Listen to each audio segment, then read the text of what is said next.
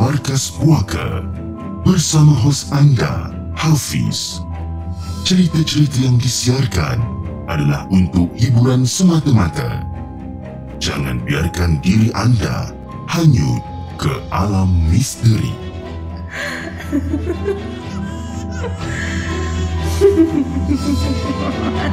Hello guys, Assalamualaikum. Welcome back to the segment. Nama aku Hafiz dan kepada siapa yang masih belum subscribe Aku harap korang boleh tekan butang subscribe. Dan kepada siapa yang dah subscribe Thank you so much guys for subscribing. Malam ni 27 hari bulan Mei 2022 Bertemankan saya lagi sekali. Tapi sebelum tu guys, jom Kita layan the intro Intro.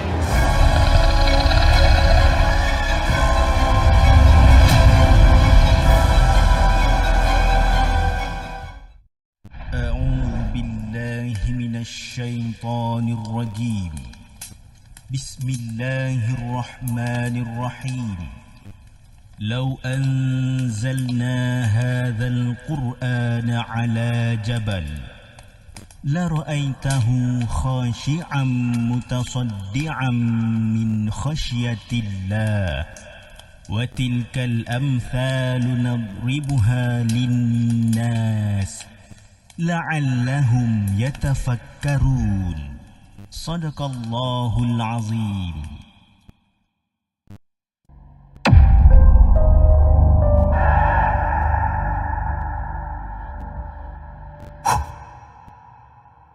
Hello guys, Assalamualaikum, welcome back. Apa khabar guys? Uh, saya harap anda semua dalam keadaan sihat walafiat. Dan hari ini ah, uh, 27 hari bulan 5 bertemankan saya lagi sekali untuk orang kata uh, menyampaikan ataupun membacakan lebih banyak kisah-kisah seram yang dihantar daripada uh, anda semua dan juga ada juga uh, sesetengah cerita yang kita petik daripada blog-blog yang tertentu untuk kita bacakan semula. Jadi uh, saya harap anda semua dalam keadaan okey kat sana. Besok walaupun besok hari Jumaat anda masih temankan saya lagi untuk apa? Untuk untuk tengok ataupun untuk untuk tonton uh, siaran Markas Puaka untuk malam ni dan hari ini alhamdulillah uh, pada 26 hari bulan Mei pada pada pada waktu semalam lah ya semalam eh, 26 hari bulan uh, the segment orang kata dah orang kata berkolaborasi sekali lagi dengan uh, dengan malam seram di JKC uh, di Esplanade Singapura nah uh, saya punya gemuruh tu pun masih belum hilang lagi sebenarnya kan kalau nak cerita kan masih belum hilang dan korang pun kena tahu eh Walaupun saya nampak okey dekat depan kamera masa tu tapi dia punya darah gemuruh tu hanya Tuhan sajalah yang tahu kan.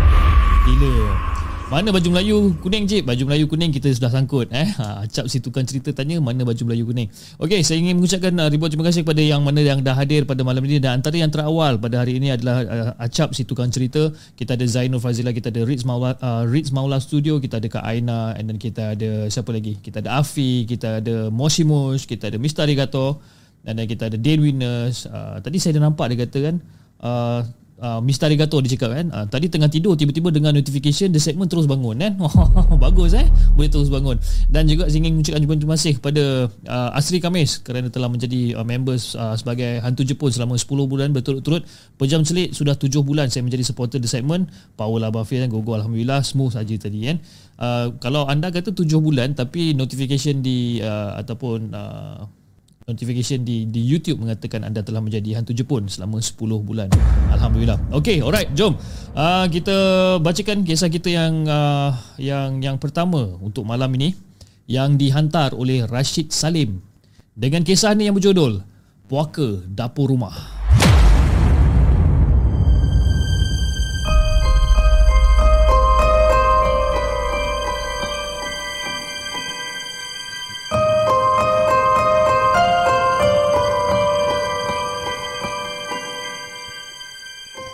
Adakah anda telah bersedia untuk mendengar kisah seram yang akan disampaikan oleh hos anda dalam Markas Puaka?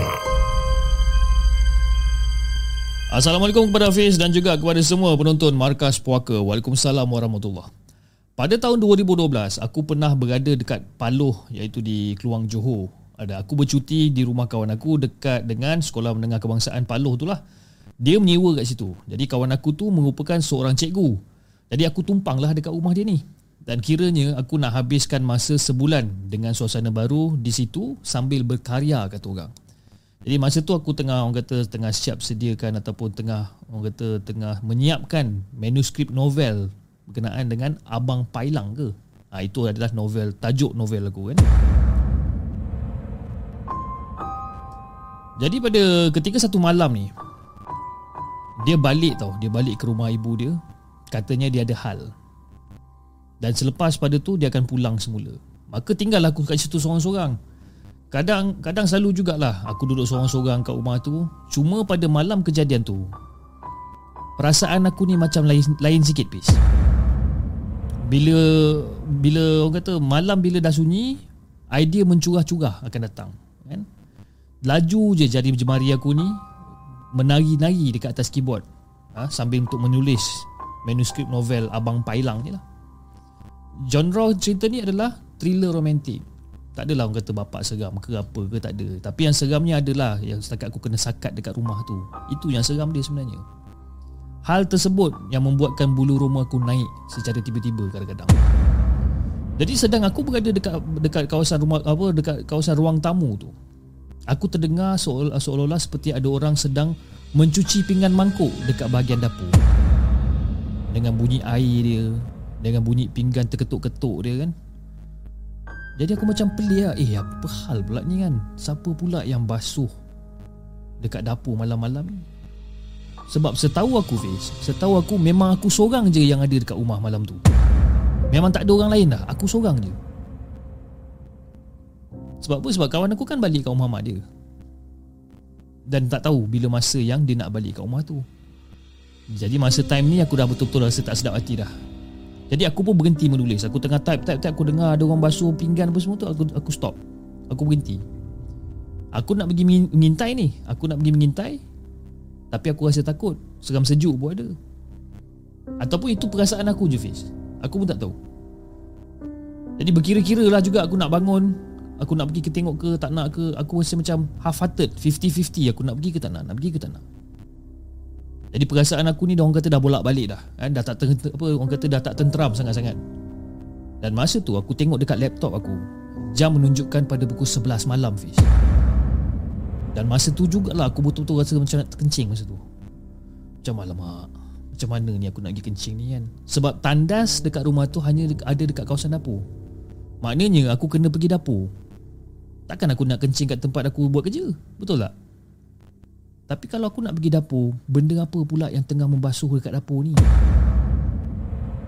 Jadi aku bangun pelan-pelan daripada kerusi aku ni Dan ketika tu Aku nampak silau lampu kereta terpancar ke arah pintu sliding Ada silau lampu kereta Ada jiran balik ke tak tahulah eh, Silau lampu kereta terpancar dekat arah pintu sliding tu.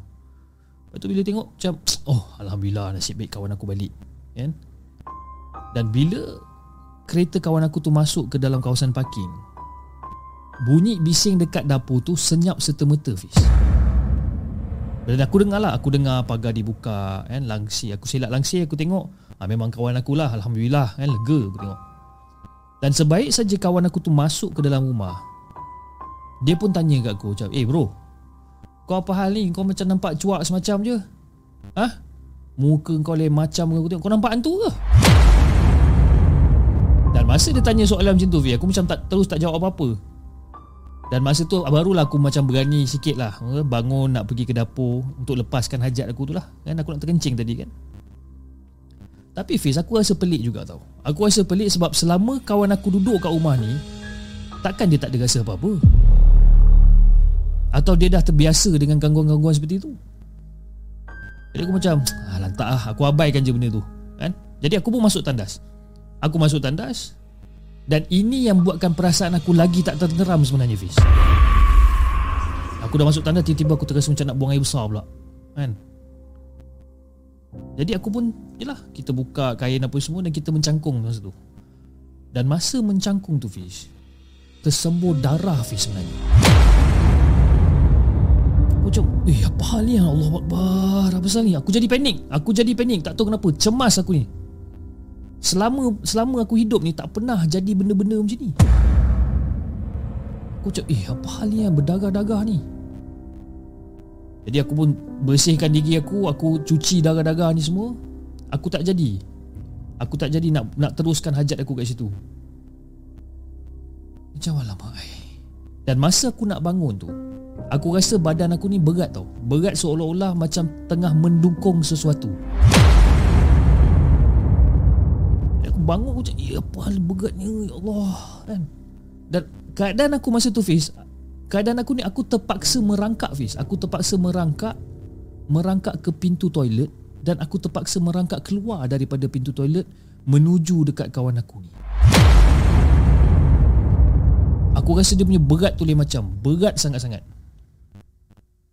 Lepas tu aku panggil kawan aku macam Is Is Is Oi Is Dengan dalam keadaan merangkak aku tu kan Aku panggil nama dia. Dan si Is ni keluar lah daripada bilik. Dia keluar daripada bilik Dan dia tengok aku dalam keadaan macam tu. Dia cakap Eh kau ni kau, kenapa ni bro? Mari sini mari sini mari Aku papang kau mari sini Jadi kawan aku tu Papah aku bangun. Papah aku bangun Dan dengan susah payah aku bangun. Dan lepas tu tu Dia papah aku sampai ke ruang tamu. Lepas tu dia dudukkan aku dekat sofa. Dia cakap Syed Kau ni kenapa Syed? Hah Merangkak sampai keluar toilet Memang betul sakit perut ke apa kau ni Ya aku tak tahu tu Aku tadi Aku nak terkencing. Jadi aku pergilah kencing. Tapi dalam masa yang sama Tiba-tiba aku nak buang air besar. Tapi masa aku nak buang air besar tu bro Masa aku nak buang air besar tu Darah yang tersembur keluar bro. Hah? Darah? Darah bro. Banyak sangat-sangat Dan lepas pada tu Masa aku nak basuh Nak bersihkan gigi aku ni Aku tak boleh nak bangun. Dan aku terpaksa merangkak keluar daripada toilet tu bro. Aku tak tahu kenapa bro. Dan malam tu Fish Aku tak boleh tidur malam tu. Dan sebelah malam pula Memang seram sejuk lah. Sebabkan aku terdengar lagi sekali. Bunyi-bunyi pinggan mangkuk dekat dapur tu Berbunyi lagi sekali. Seolah-olah macam ada orang sedang membasuh lagi sekali kat dapur Dan lepas aku dengar bunyi tu Fish Dada aku tiba-tiba rasa sesak. Tiba-tiba macam susah nak menafas masa tu. Dan keadaan aku ha, Untuk pengetahuan Hafiz dan juga semua penonton The Segment Keadaan aku masa tu tengah berbaring atas retil Badan aku keras. Badan aku keras macam seolah-olah macam tak dapat nak bergerak. Aku cuba juga berkali-kali panggil nama kawan aku si Is ni.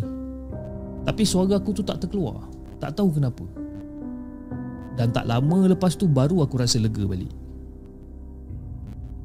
Yang aku tak faham Yang ni memang aku tak faham tapi orang kata kalau kena ten, kalau, kena tindih dengan benda gaib ni memang macam itulah keadaan dia.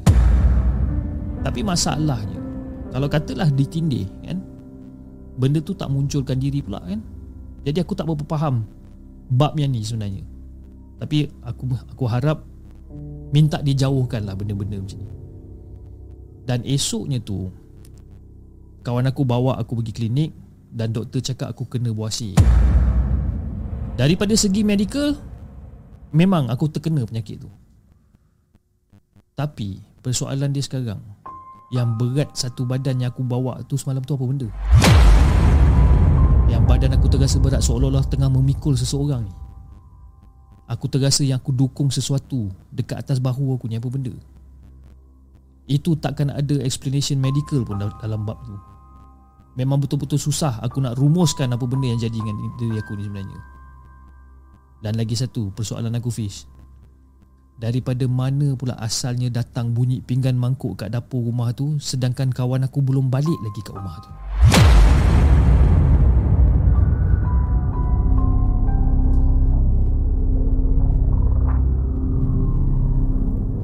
Jangan ke mana-mana. Kami akan kembali selepas ini Dengan lebih banyak kisah seram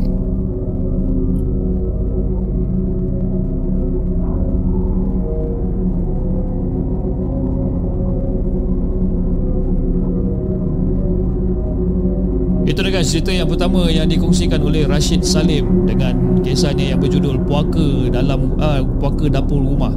Okey, tapi masa masa dia bercerita, masa saya baca cerita ni eh, bila dia cakap yang biasa masa dia tengah nak membuang air itu dan dia berdarah dan sebagainya, saya dah dah suspek benda ni sebagai orang kata buasi lah kan, dah suspek dah benda tu sebagai buasi. Cuma dia benda tu tak terjawab sebabkan bila jadi je benda macam tu tiba-tiba dia rasa berat dekat bahu dia dan dia terpaksa merangkak keluar daripada pintu toilet sampailah dekat kawan dia kan?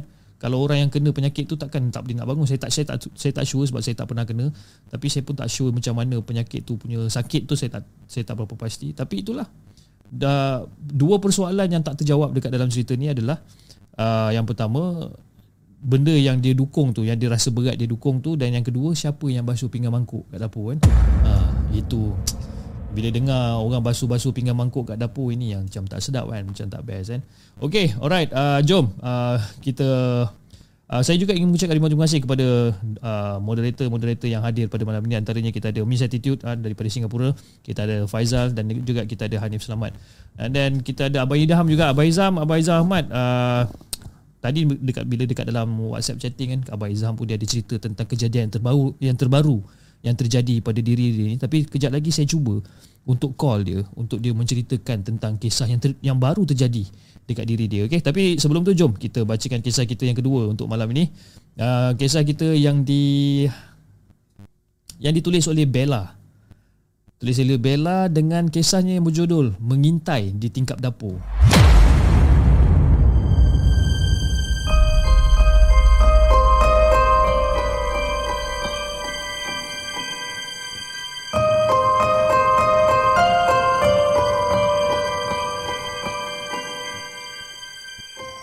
Adakah anda telah bersedia untuk mendengar kisah seram yang akan disampaikan oleh hos anda dalam Markas Puaka? Assalamualaikum Hafiz dan juga semua penonton di segmen. Waalaikumsalam warahmatullahi Cerita ni berlaku beberapa tahun lepas waktu Bella balik kampung sebab datuk dia meninggal dunia. Dan datuknya dikatakan meninggal dunia akibat sakit tua. Yang kisahnya berlaku sebelum pengemudian atuk dia ni. Dan waktu jenazah berada di anjung rumah, Bella ketika itu sedang duduk di kawasan dapur ataupun di bahagian dapur. Cadang dia, jenazah akan dikebumikan selepas pada waktu isyak. Jadi nak dijadikan cerita ataupun nak jadikan gambaran, rumah datuk dengan nenek Bella ni, dia rumah kejenis kampung lama lah. Yang tingkap dia adalah tingkap kayu. Dan tingkap kayu ni bukan jenis tingkap jenis nako tu bukan. Dia tingkap kayu yang yang bila kita buka kita kena selak tu kan. Ha, itu tingkap kayu. Dan belakang rumah nenek Bella tu pula ada satu kawasan iaitu kawasan kebun dekat belakang tu. Dan selepas tu tandas pula ada dekat luar rumah dan ada yang ada dekat dalam rumah. Dan kebetulan tandas yang ada dekat dalam rumah tu tandas tu rosak jadi kalau nak pergi buang air besar ke, nak nak nak nak buang air kecil ke, kena pergi tandas yang berada dekat luar rumah tu. Cuma itulah yang moden sikit. Iaitu tandas yang ada di bahagian dalam. Itu je yang, yang paling moden pun dekat rumah kampung ni. Tandas ada dekat bahagian dalam. Tapi sayangnya Lafiz eh, rosak tandas tu. Jadi masa tu dekat dapur ada beberapa orang termasuk Ibu Bella yang nampak macam agak sugul, agak sedih kan dengan pemergian datuk dia ni. Dan tak lama lepas tu Ibu Bella pun naiklah ke atas. Dia naik kan? Dan Bella pun rasa lah Macam ada orang dekat tingkap yang terbuka tu. Rasa seolah-olah macam ada orang sedang berdiri dekat luar tingkap Yang tengah memahati diri si Bella ni. Dan nak bagikan gambaran kepada Hafiz dan juga semua penonton di segmen. Tingkap tu dia berdekatan dengan Singki. Dan Singki tu pula betul-betul menghadap ke belakang kebun. Jadi bila Bella menoleh dekat kawasan kebun ataupun dekat kawasan singki tu tak ada siapa-siapa pun kat situ sebenarnya. Tapi bila dia kembali ke tempat lain ataupun pergi ke tempat lain pergi ke dapur ke pergi ke ruang tamu ke dia rasa benda tu ada lagi sekali kat situ. Tapi bila Bella toleh tak ada. Kan kita pernah kita pernah rasa kan, kan? bila kita duduk kat tempat satu-satu tempat ni kita dapat rasakan macam seolah-olah macam ada orang tengah mematikan kita. Tapi bila kita pandang benda tu tak ada pun sebenarnya kan? So ini yang Bella rasa sebenarnya. Dan secara tiba-tiba bulu roma dia meremang kan? Dan dia rasa seriau semacam lah. Sedangkan ada lagi beberapa orang dekat situ. Dan dalam masa yang sama orang di anjung rumah tu sedang duk baca yasin lah kan? jadi Bella pun segeralah segera naik ke atas. Tapi malang dia Fiz. Malang dia perut dia tu tengah memulas masa tu dan hati dia pula mula dah tak sedap. Patut dia kena pergi tandas ke tak? Kan? Perut dah sakit ni. Dan lepas pada tu, dia nampak adik lelaki dia dekat tepi gerobok masa tu. Dia pun panggil lah adik lelaki ni. Man. Man. Sekejap. Ha, kenapa kak? Man, temankan akak jap pergi kat tandas kat belakang tu boleh tak? Alah kak ni, pergi je lah. Man Akak sakit perut ni Man. Takutlah nak pergi tandas tu sorang-sorang Man teman kan boleh tak? Alah kak ni. Yelah yelah yelah, yelah. Man teman kan Jadi dia pun ke tandas lah. Dia pun ke tandas dengan adik dia. Sementara tu adik dia tunggu kat luar tandas lah. Sedang lama dia dekat dalam tandas tu. Tengah orang kata Tengah buat bisnes dia lah kat dalam tandas tu. Dia pun panggil adik dia Man. Man. Man. Tiga kali dia panggil nama adik dia ni Tapi adik dia tak menyahut. Dan masa tu dia dah orang kata dah mula habis dia punya urusan dekat dalam tu dia dah orang kata dah bersih-bersihkan diri. Dia panggil lagi sekali nama Man ni. Man Man Man dan adik dia masih tak jawab. Lepas tu si Bella ni dah mula macam kelang kabut lah dekat dalam tandas ni. Dia nak keluar ke dia tak nak keluar, dia macam takut dekat dalam tandas dengan, dengan keadaan gelap apa semua kan. Lepas tu tiba-tiba dia terdengar macam ada orang macam dekat luar tandas tau. Ada orang macam berdehem kat luar tandas macam. ah, Man, kau ke tu Man? Man. Engkau ke tu? Man. Engkau ke tu kat luar tu Man? Nak bagikan gambaran Fiz Suara berdehem tu Suara dia tu macam kasar semacam Mustahil lah. Orang kata itu adik dia. So dia punya suara tu garau kan. Tapi Bella ni still nak sedapkan hati dia Mungkin itu adik dia. Jadi dia tegur lah. Man tu kau ke? Kata. Tak adik dia ni budak lagi. Kan Budak lagi lebih kurang dalam Darjah satu darjah dua lebih kurang. Jadi bila Bella dah rasa tak sedap hati Dia pun keluar daripada tandas. Bila dia keluar daripada tandas Adik dia tak ada pun dekat depan tandas sebenarnya jadi Bella ni macam geram macam Eh budak ni kan Tinggalkan aku seorang-seorang pula Dekat tandas ni. Aku balik nanti siap lah kau. Jadi Bella dah, dah rasa geram lah. Ya, sebab apa? Sebab dah lah kawasan situ gelap. Yang ada cuma lampu toilet je kan? Kena tinggal pula macam tu. Itu pun orang kata Lampu yang ada dekat situ pun Orang kata sama-sama Daripada hujung lampu belakang dapur. Lampu toilet dengan lampu-lampu sama Dekat belakang dapur tu dan keadaan dekat situ Fiz Memang nampak suram. Nampak suram dengan pokok-pokok yang sangat-sangat besar. Memang seram sangat-sangat. Ha? Dan dalam masa yang sama Bunyi cengkerik pun boleh tahan juga. Macam ish. Jadi si Bella ni tanpa membuang masa Dia pun terus lah mengurak langkah ha? Laju. Pergi ke kawasan dapur Ataupun pergi nak masuk rumah balik lah. Ha? Sebabkan dah takut sangat kan. Dia pun dah jalan Jalan, jalan, jalan, jalan, jalan dan masa dia tengah berjalan daripada tandas nak ke masuk balik ke dalam rumah tu, dia terdengar macam ada bunyi ranting patah macam prak.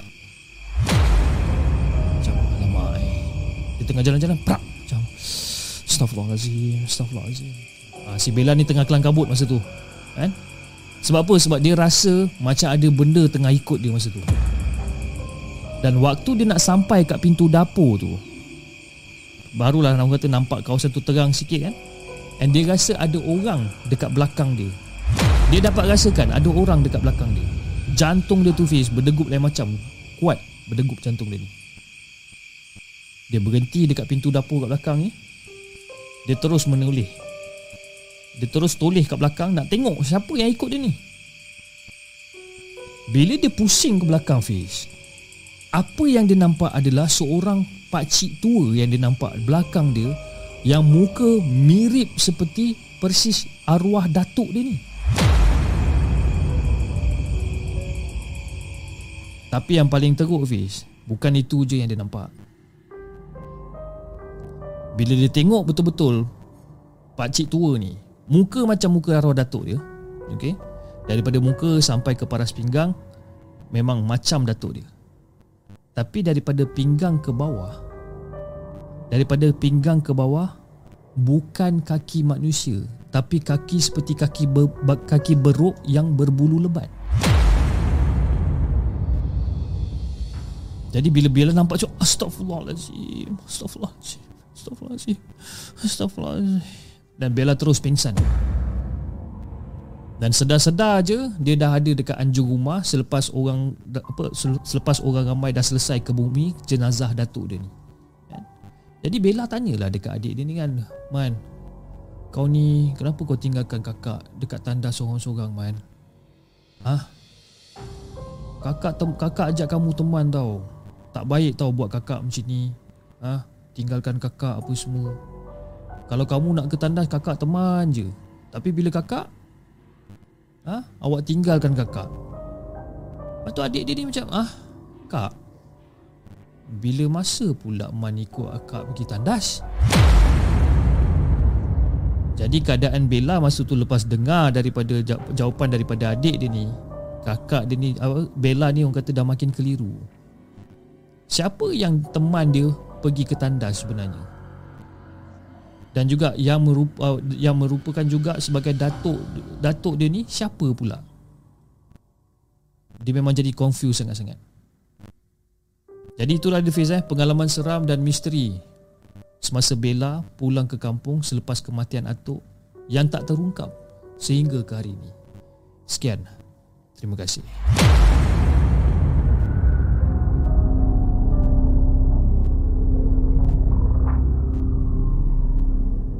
Jangan ke mana-mana. Kami akan kembali selepas ini dengan lebih banyak kisah seram.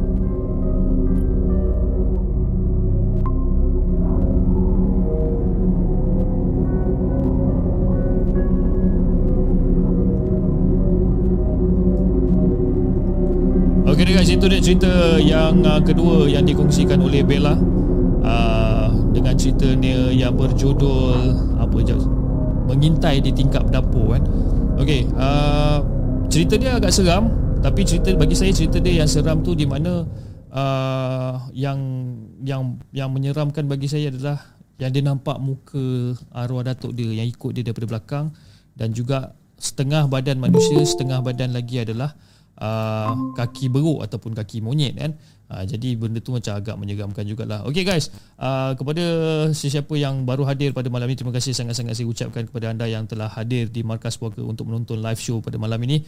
Saya tahu uh, malam ni macam agak pack jadual bagi saya sebabkan tadi 8.30 saya ada live show dengan Casey dan sekarang kita sambung lagi kita punya live show.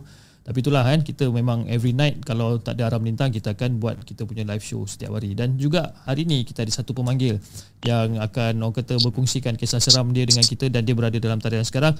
Hello, Assalamualaikum. Waalaikumsalam warahmatullahi. Ah, apa khabar Kak Fa? Waalaikumsalam baik. Oh, Waalaikumsalam baik eh. Ah, tak tak tidur lagi ke apa ni? Belum weekend, weekend. Weekend. Eh apa dah weekend? Hari ni hari Jumaat. Mana ada weekend? Weekend besok apa? Ah, aku nak besok tak kerja tu sebab aku boleh boleh dengar malam-malam oh, gini. besok tak kerja eh. Besok besok apa ambil cuti ke macam mana besok? Ah, cuti parents meeting. Amboi, parents meeting kan. Ni parents meeting sekolah lah ni. Uh-uh. Ah, yes. Okay guys, kepada sesiapa yang masih belum kenal dengan pemanggil yang kita ada sekarang ni adalah Kak Far uh, dan saya rasa ini adalah kali ketiga ataupun kali keempat yang Kak Fah muncul di di apa di channel The Segment ni. So Kak Fah, hari ni berapa banyak cerita yang Kak Fah nak kongsikan dengan The Segment untuk malam ni? Okay, uh, ada tiga cerita. Tiga, tapi panjang ke pendek tiga-tiga ni? Kau jangan panjang sampai dua tiga jam, gila kau. Tak adalah, pendek-pendek je. okay Kak Fah, jom kita dengarkan cerita Kak Fah yang pertama, let's go. Okay. Uh, yang per, okay, ni actually baru recent-recent ni jugalah. Bulan puasa dengan lepas raya tadi baru kena. Hmm. Uh, yang okay, the first one uh, yang bulan puasa. Aku kena masa tu Eh no no no. Ah, Bulan puasa masa tu. Lagi berapa hari nak raya. Hmm. uh, Aku dah cerita dengan kau that time. Uh, That was my last day kat kerja. Pasal cuti kan. Lepas tu cuti raya. Mm-hmm. so on that particular day aku pukul 5 dah balik tau. Dah balik daripada office lah. Dah keluar office pukul 5 mm-hmm.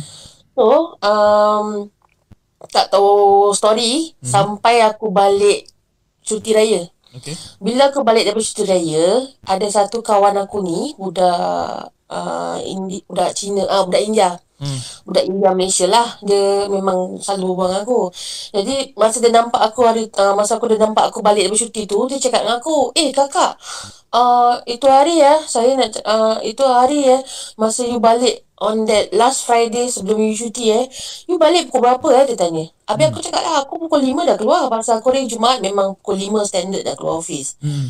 so, Dia kata Oh uh, Pasal lah Saya hari tu kan Saya ternampak Kakak duduk kat dalam office pukul 8.30. Eh, 8.30 malam? dia ingatkan aku overtime. so, dia, Ah, jadi aku tanya dia, macam mana kau boleh nampak aku pula kat 8.30 uh, dekat sini pukul 8.30. Sedangkan pukul 5 aku dah cabut. Hmm. Jadi kata tak ada. Pasal malam tu saya nak letak. Dia kata saya nak letak itu paperwork dekat atas your table. Hmm. Sekali saya datang, saya ternampak kakak duduk kat meja, dia kata. Kali saya panggil, dia kata bila saya panggil, dia toleh, tak ada muka. Eh, apa benda ni? Aduh. Kan, aku tu cakap eh kau jangan main-main. Aku cakap dia kata betul kah saya tak ada bohong. Saya nampak itu kan saya datang meja you sekali saya saya nasib baik tak tepuk dia kata saya panggil kak. Sekali bila benda tu toleh tak ada muka kata dia Aduh. tapi memang sebiji macam kakak daripada belakang. So budak tu pun lagi cabut lah ni? Tak dia kata aku dia kata habis kau buat apa? Aku letak tu kertas dekat atas meja aku tu jalan. Oh dia tak lagi lah tak lari dia jalan buat bodoh dia tinggalkan I see dan ini berlaku hmm. sebelum raya sebelum uh, berapa hari sebelum raya that was the last day ah uh, last day nak cuti raya lah masa tu hari Jumaat hari Khamis gitulah ha hari Jumaat hari Jumaat hari Jumaat, Jumaat, eh. Ui, ini ini ini berlaku dekat office Kak Fah lah ni. Ah yes, office itu, baru. Itu, itu aku baru kerja. Ah itu kau baru dapat kerja kat situ kan? Apa dia? Baru dapat kerja kat situ kan? Yes, baru start kerja baru. Dan uh, orang kata office tu terletak dekat dekat area mana sebenarnya? Dekat daerah Okey lah kalau untuk orang Singapura ada dekat daerah Pioneer Road. Pioneer Road. Ah, okey. Yeah. Hey, seram eh. Itu kalau tak nampak muka tu kalau aku pingsan tunggu situ. Okey, Kak Fah, jom. Kita dengarkan cerita Kak Fah yang kedua. Let's go. Okey, cerita yang kedua berlaku baru beberapa hari lepas raya. Hmm. Baru apa hari? Uh, I think dalam dua hari raya eh. Okay. Uh, dalam dua hari lepas raya Abang Bo cakap Abang Bo pun ingat Pasal Abang Bo tak kena Eh Abang Bo tak tidur lagi eh Belum Ah, Dua hari lepas raya masa tu uh, uh, Pasal kita dah penat dengan laut-laut raya kan? Ha. Jadi malam tu uh, Kita baru balik daripada rumah my cousin eh tak salah. My auntie ke my cousin baru balik. Kita baru balik. Jadi hmm. malam tu budak-budak semua dah lepak. Jadi aku malam dalam pukul 2 pagi aku lapar. So ingat masa nak makan snack ah macam nak macam cemil-cemil lah. Hmm. so aku aku cakap dengan abang cakap bang jom bang kita pergi dapur tengok apa boleh masak kalau aku nak konon nak goreng telur makan dengan roti gitulah macam sandwich gitulah okay Kali uh, abang abang baring kat sofa kat luar. Dia kata ah, tak apalah you pergi goreng lah tunggu sini. So aku pergilah. So as you know rumah aku kan balcony dapur tu kan ada tingkap dengan cermin aku tu. Yep. Aku buka lah pintu sliding tu dengan tingkap aku tau. So aku baru nak hidupkan api ni. Dah tahu minyak tengah nak hidupkan api. Hmm. Kali bila aku tengah nak pecahkan telur, hmm. tiba-tiba aku dengar dekat belakang.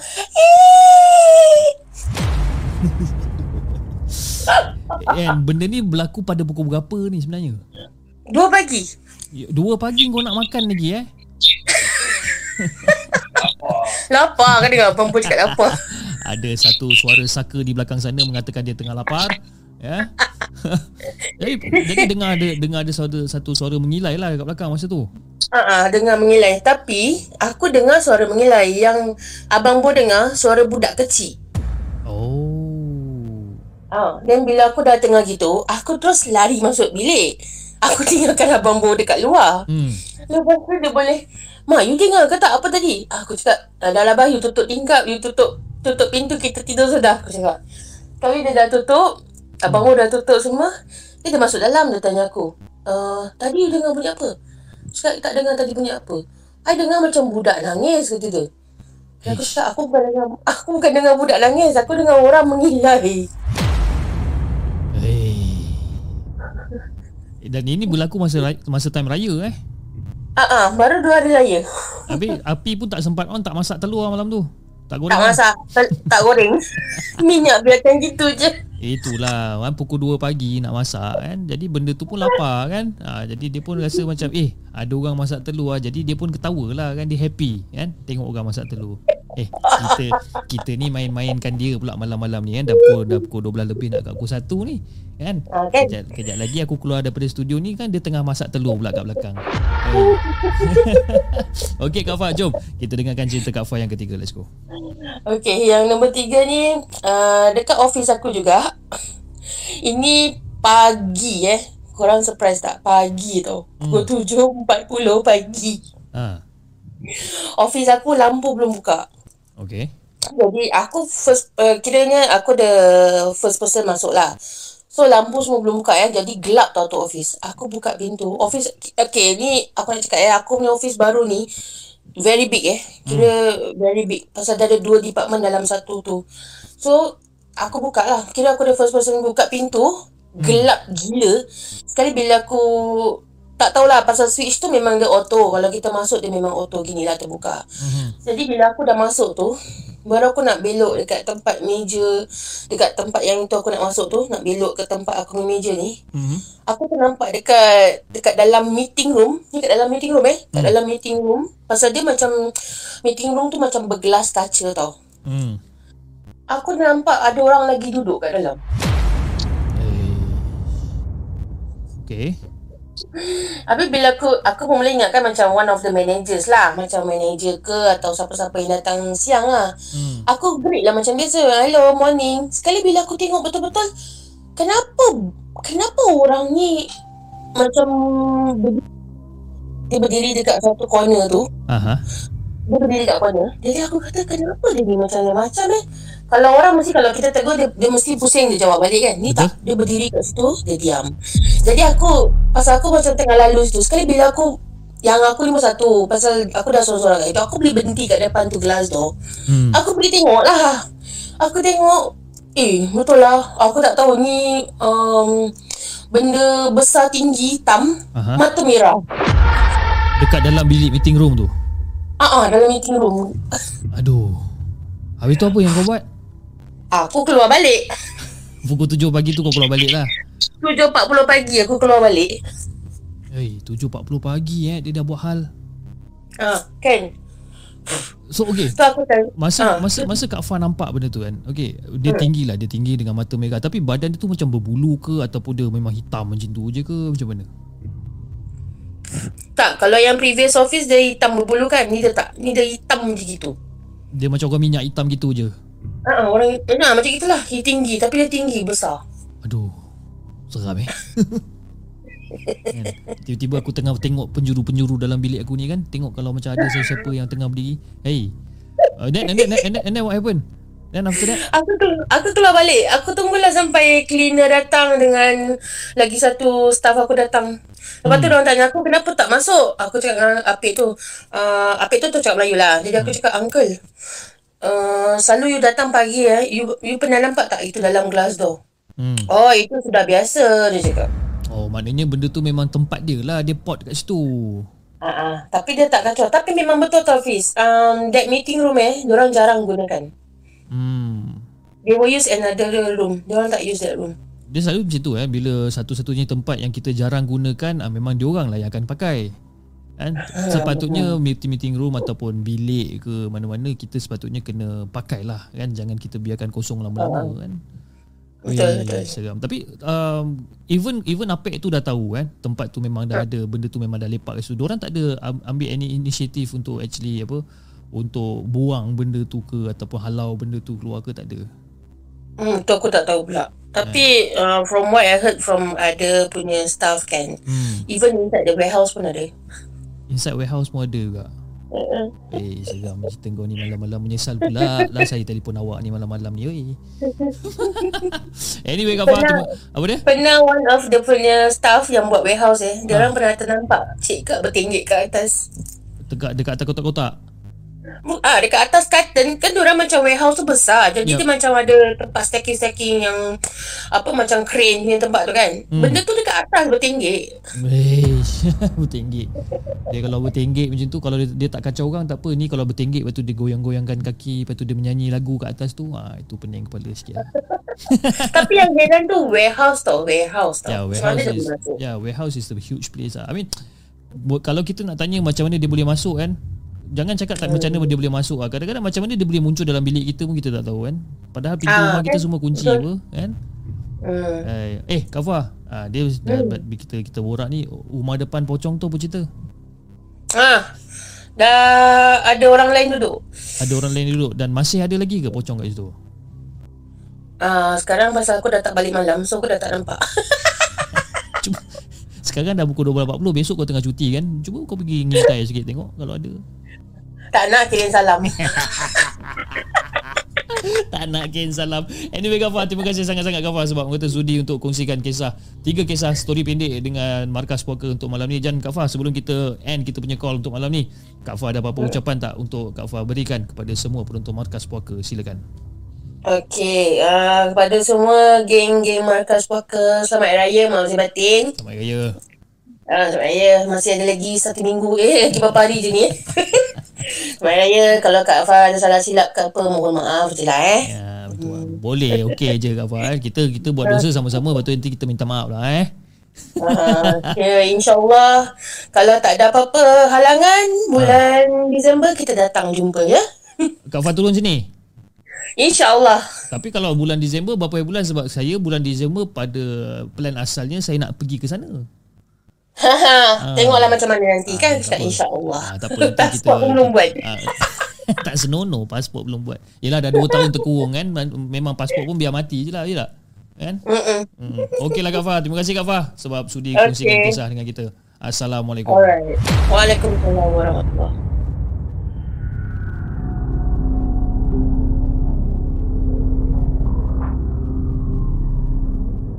Jangan ke mana-mana. Kami akan kembali selepas ini dengan lebih banyak kisah seram.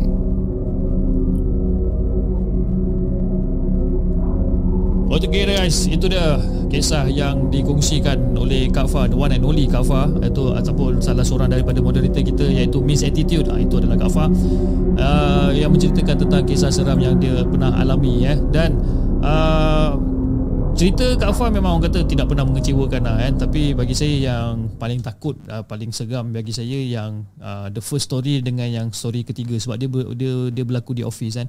Di mana uh, first story ada orang tu panggil Kak Fah dan dia pusing and then muka orang lain. Apa muka kosong pula kan? And then yang yang ketiga pula adalah uh, di mana dia nampak benda tu dekat dalam meeting room kan? Uh, tapi cerita yang kedua tu macam bagi saya macam seram tapi dia ada komedi dia sikit kat situ kan? Sebab yalah pukul 2 pagi kan? Pukul 2 pagi kau goreng telur. Tak pernah dia buat orang Fah ha, Orang selalu pukul 2 pagi makan, makan Maggi Makan roti kan? Ini goreng telur Rajin eh? Nak panas-panaskan minyak kan Anyway uh, Again hari ni Kita ada lagi satu caller Yang kita dah, kita kita kita akan call Dan dia berada dekat dalam talian sekarang Jom kita bercakap dengan dia Hello Assalamualaikum Waalaikumsalam. Apa khabar abang? Ah, dua hari ni tak berapa nak cantik sikit. Alamak dua hari sini tak ada apa nak cantik Anyway Sebelum kita mulakan dengan kita punya story untuk malam ni Mungkin abang boleh kenalkan diri abang dengan semua penonton Markas Poker untuk malam ni Silakan Okey. Uh, nama saya Izham, uh, asal dari Pahang. Abang, oh, sim- simple ya dia punya introduction nama saya Izham asal daripada Pahang. Okay, dah banyak kali dah. Okey, kepada anda semua yang tengah menonton Markas Poker, uh, mungkin mungkin penonton-penonton baru ataupun member-members baru iaitu Jenglot dan Tujuh mungkin anda tak kenal siapa itu Abang Izam tapi Abang Izam dia pernah orang kata menceritakan tentang kisah-kisah di Malam Podcast dulu. Uh, dia pernah orang kata di, apa join uh, markas apa Malam Podcast selama beberapa episod dah. Saya rasa berapa episod bang? eh? Dua tiga episod dia ke?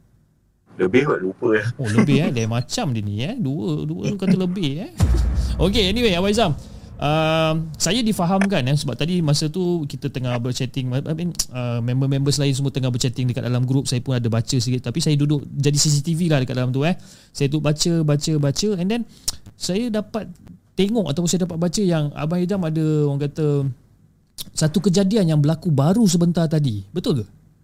Ah, betul. Okey Abang Izam, jom. Tanpa buang masa, jom Abang Izam. Kita dengarkan cerita Abang Izam yang baru berlaku sebentar tadi. Let's go. Ah,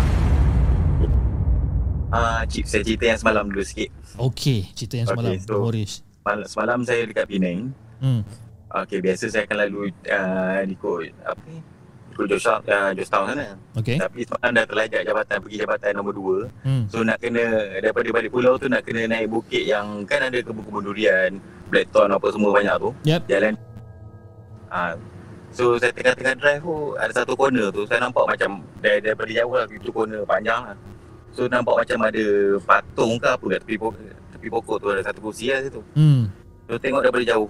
Oh, apa ni patung kot. Ja- So saya bawa slow-slow tengah corner tu. Hmm. Tiba-tiba patung tu apa ni yang cakap patung tu dia bangun. Eh, apa benda ni? So, dia, dia bangun di jalan.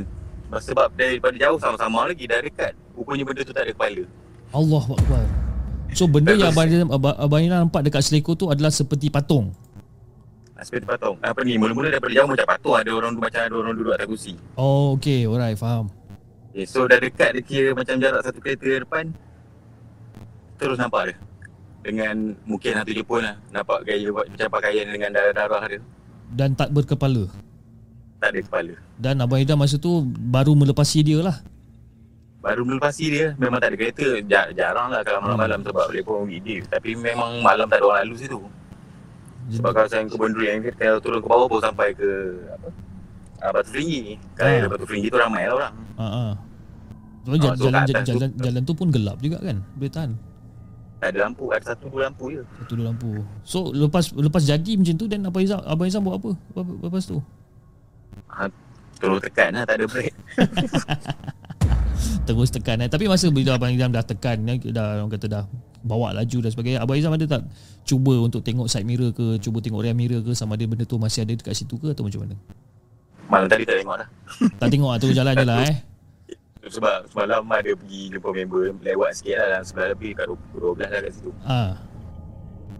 So masa tu badan dah penat lepas tu datang pula benda tu memang tak fikir lah tekan terus. Kan, memang terus jalan je lah eh. Orang kata malas nak tunggu banyak kan. Dan itu eh, dan ini adalah cerita semalam lah. Cerita Berlaku semalam. semalam. Okay, dan dan hari ni pula macam mana pula cerita dia hari ni?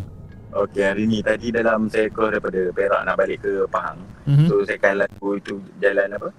Jalan Batang Kali ke Genting. Batang Kali Genting. Okay, alright. Jalan Batang Kali Genting, okay. Okay. Jalan, jalan Batang Kali Genting tu macam-macam orang jumpa lah dulu lah. Hmm. So tadi saya dalam 9.30 So 9.30 tu time Kalau 10.30 macam tu Ada staff turun Dia orang habis shift kan Yep. So abang kereta So tadi saya Saya naik tadi Tak ada kereta Memang tak ada kereta sisi Okay.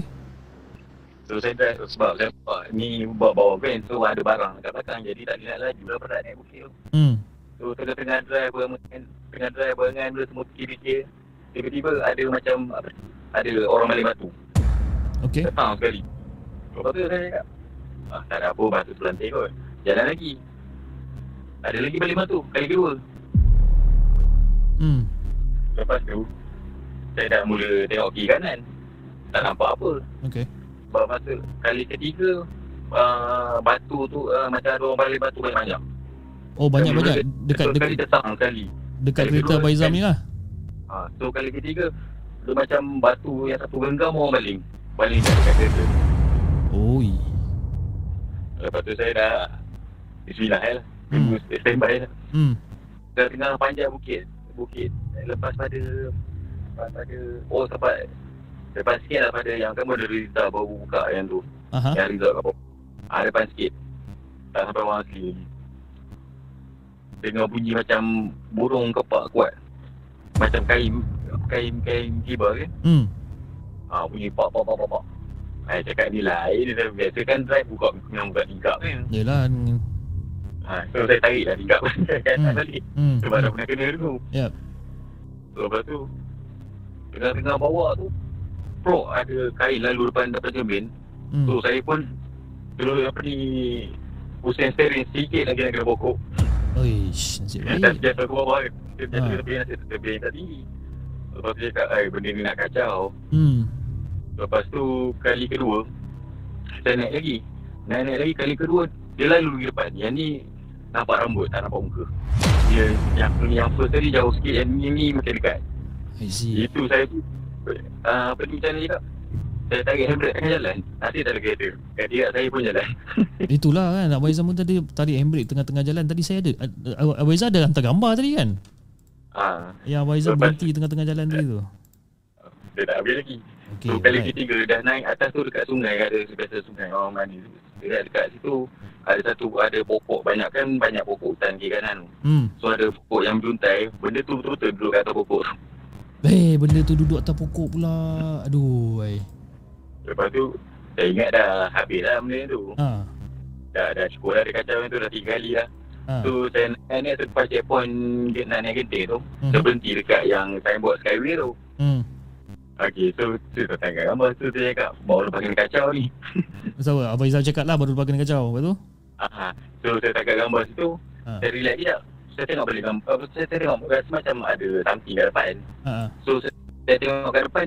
Ui. Ada benda kat depan. Ah, benda apa Abang Izam yang Abang Izam nampak kat depan tu? Yang saya nampak, saya nampak tiga benda lah. Ada pocong situ. Aha. Lepas tu ada yang kat atas pokok, yang checkpoint kat atas tu. Aha. Ah, satu lagi apa yang saya nampak tadi? Hmm. Saya nampak tiga tu. Right. Lepas tu, tu dia saya hantar gambar dekat dalam Discord tu. Hmm. Okey, uh, tentang gambar. Okey saya nak saya nak saya nak naikkan gambar ni uh, kepada semua penonton yang tengah menonton sekarang ni. Okey. Okey ini adalah gambar yang pertama yang Abang Izam hantar eh. Uh, iaitu gambar di mana jalan yang Abang Izam guna yang yang gunakan tadilah eh. Kalau korang kalau korang nampak dekat skrin anda sekarang ni jalan dia ni memang gelap. Jalan ni memang gelap. Jadi memang jalan ni memang Abang Izam seorang-seorang je lah ni? Yang tu ah, seorang, yang tu baru lepas kena yang first. Oh ini yang masa first yang masa kena baling batu Yang tu lepas kali lepas kali uh, balik bas yang lepas tarik handbrake tengah jalan. oh tarik handbrake tengah yang ni yang yang selepas tarik handbrake tengah jalan tu eh Ah ini lepas tarik handbrake tengah jalan. Okey, yang dan yang kedua pula, yang gambar yang kedua yang betul-betul dekat signboard Genting Island ni. Saya mau kita tu saya berhenti sekejap, tarik nafas sekejap. Oh, So saya masa tu saya naik, naik gambar. I So bila see. naik gambar tu saya tarik cover, cover dekat Discord kan. Ha. Cover dia nampak tak tanya. Tapi saya dah nampak masa kali kedua lepas saya, saya tengok gambar tu nampak tak ada benda. Hmm. So saya tengok kat depan tu ada dua tiga, dua tiga benda lah kat depan tu. Saya Kan. buat, saya turun kereta sekejap. Itulah Turun dia. jalan lah. Tapi itulah Abang Izam eh, bila saya perhatikan balik gambar ni betul-betul Abang Izam eh. Kalau saya zoomkan dekat sini sikit, saya ada nampak ada sesuatu dekat sini tau. Kalau Betul.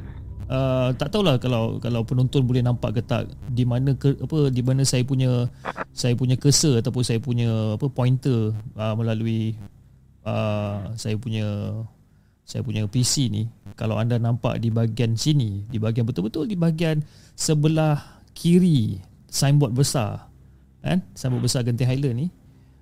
Ada nampak macam ada satu penampakan kat sini tapi saya tak sure sama ada betul ke tidak saya tak berapa pasti. Tapi inilah Itu benda yang saya nampak. Itu yang first yang kamu nampak sebenarnya. Hai, seram eh cerita macam ni. Lepas tu nombor dua yang dekat lampu belakangan tu yang blur satu yang blur. Ada lampu satu, satu lampu yang blur tu. Yang eh yang yang gambar yang yang first ni saya tak nampak apa-apa sangat lah tapi gambar yang Abang Aizam berhenti dekat jalan ni yang ni yang saya nampak dekat sini kan. Aduh. Mhm. Tapi ini ini baru berlaku tadi lah Abang eh. Ha, lepas tu saya dia kan daripada lepas checkpoint tu lepas tempat saya berhenti tu lepas sikit tu kan dalam 2 kilo itu tu sampai pada poli genting kan. Hmm. Okey. So masa nak naik tu saya dah buka tidak ingat tak, tak ada apa tak ada apa lah. Hmm. So masa naik satu kereta lintas. Ada satu kereta. Kereta horn panjang. Pop pop pop pop pop. Saya tak faham lah. Sebab saya rasa brand saya ni dah makin berat. Hmm. Ha, lepas tu satu biji kereta lagi lalu. Dia buka tikai kat, bang, atas bumbu, atas bumbu, atas bumbu, atas bumbu. Dia dah.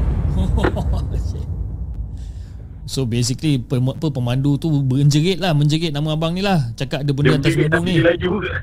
Ada budak-budak muda, tiga orang, empat orang. Okay Atas bumbu, atas bumbu, atas bumbu.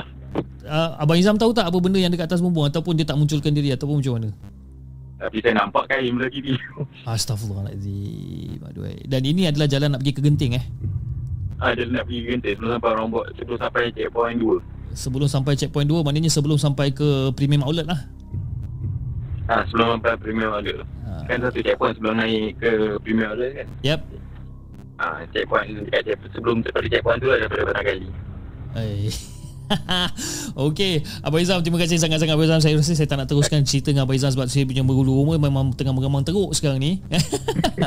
anyway Abang Izam, terima kasih sangat-sangat kerana orang kata sudi untuk uh, berkongsi kisah dengan the segmen walaupun kita bagi notis yang agak lambat tapi Abang Izam orang kata sanggup untuk meluangkan masa untuk bercerita di Markas Poker. Jadi Abang Izam sebelum kita tamatkan kita punya panggilan untuk malam ni Abang Izam ada apa-apa uh, pesanan tak untuk Abang Izam sampaikan kepada semua penonton-penonton Markas Poker. Silakan. Itulah sebab benda ni dah lama tak jadi. Mungkin terfikir-fikir balik. Dah fikir-fikir tadi mungkin ada amalan yang tertinggal lah. Hmm. yang hmm. buat ada yang tertinggal. Hmm. Mungkin. Eh? Macam-macam lah buat. Ah, itulah dia. Mungkin ada level yang malam-malam ni macam ni eh. Yelah Macam sebab gaji. Yelah sebab mungkin mungkin ada juga setengah penonton uh, markas puaka tertanya apa benda yang Abang Izam buat malam-malam kan. Jadi sebenarnya Abang Izam ni dia kerja sebagai orang kata uh, dengan satu company di mana dia kena travel, dia kena travel daripada satu state ke satu state yang lain daripada kadang Johor, lepas tu naik ke Kelantan, turun balik ke Negeri Sembilan dan, dan itu adalah kerja harian dia dan dia balik rumah bila pun saya tak tahu. Tapi mungkin malam ni adalah dia punya trip ke ke arah uh, area Genting dan itulah yang berlaku. Jadi sekarang Abang tengah menetap di mana sekarang ni? Maknanya uh, tengah hotel dekat mana sekarang ni? Ah, tak tak, saya balik balik mentakak. Oh balik mentakap lah. Jadi maknanya baru lepas lepas hantar report. uh, baru lepas hantar report. Jadi besok cuti ni cerita dia. Tu cuti eh. Uh, jadi dia kalau besok tu dia cuti, ah malam tu dia balik mentakap lah kan. Uh, okay, anyway, Abang Izam, terima kasih sangat-sangat Abang Izam uh, di atas perkongsian yang yang kata yang agak menyeramkan. Uh, dia jadi seram sebab saya baru perasan gambar tu tiba-tiba dia ada macam satu penampakan dekat bahagian tepi tu kan. Wallahu a'lam saya tak tahulah sama dia itu, itu adakah itu pen, apa penampakan ataupun itu adalah reflection daripada dashboard kereta saya pun tak pasti. Anyway Abang Izam, terima kasih dan insyaallah kita akan uh, uh, kita akan bersembang lagi di masa akan datang. Assalamualaikum.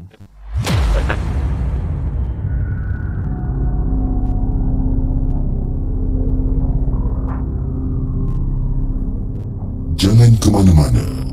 Kami akan kembali selepas ini dengan lebih banyak kisah seram.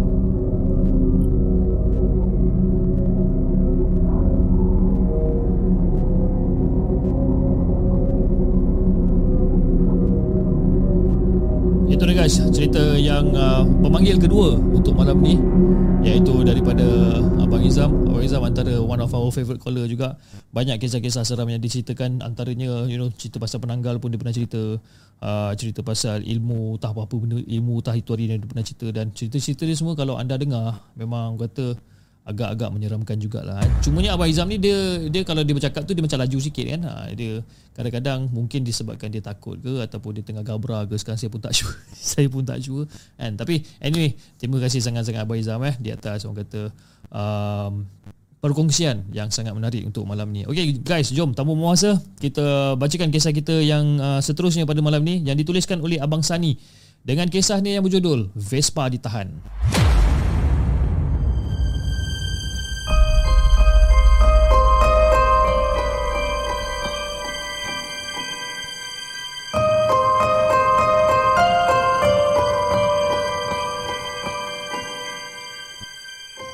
Adakah anda telah bersedia untuk mendengar kisah seram yang akan disampaikan oleh hos anda dalam Markas Puaka?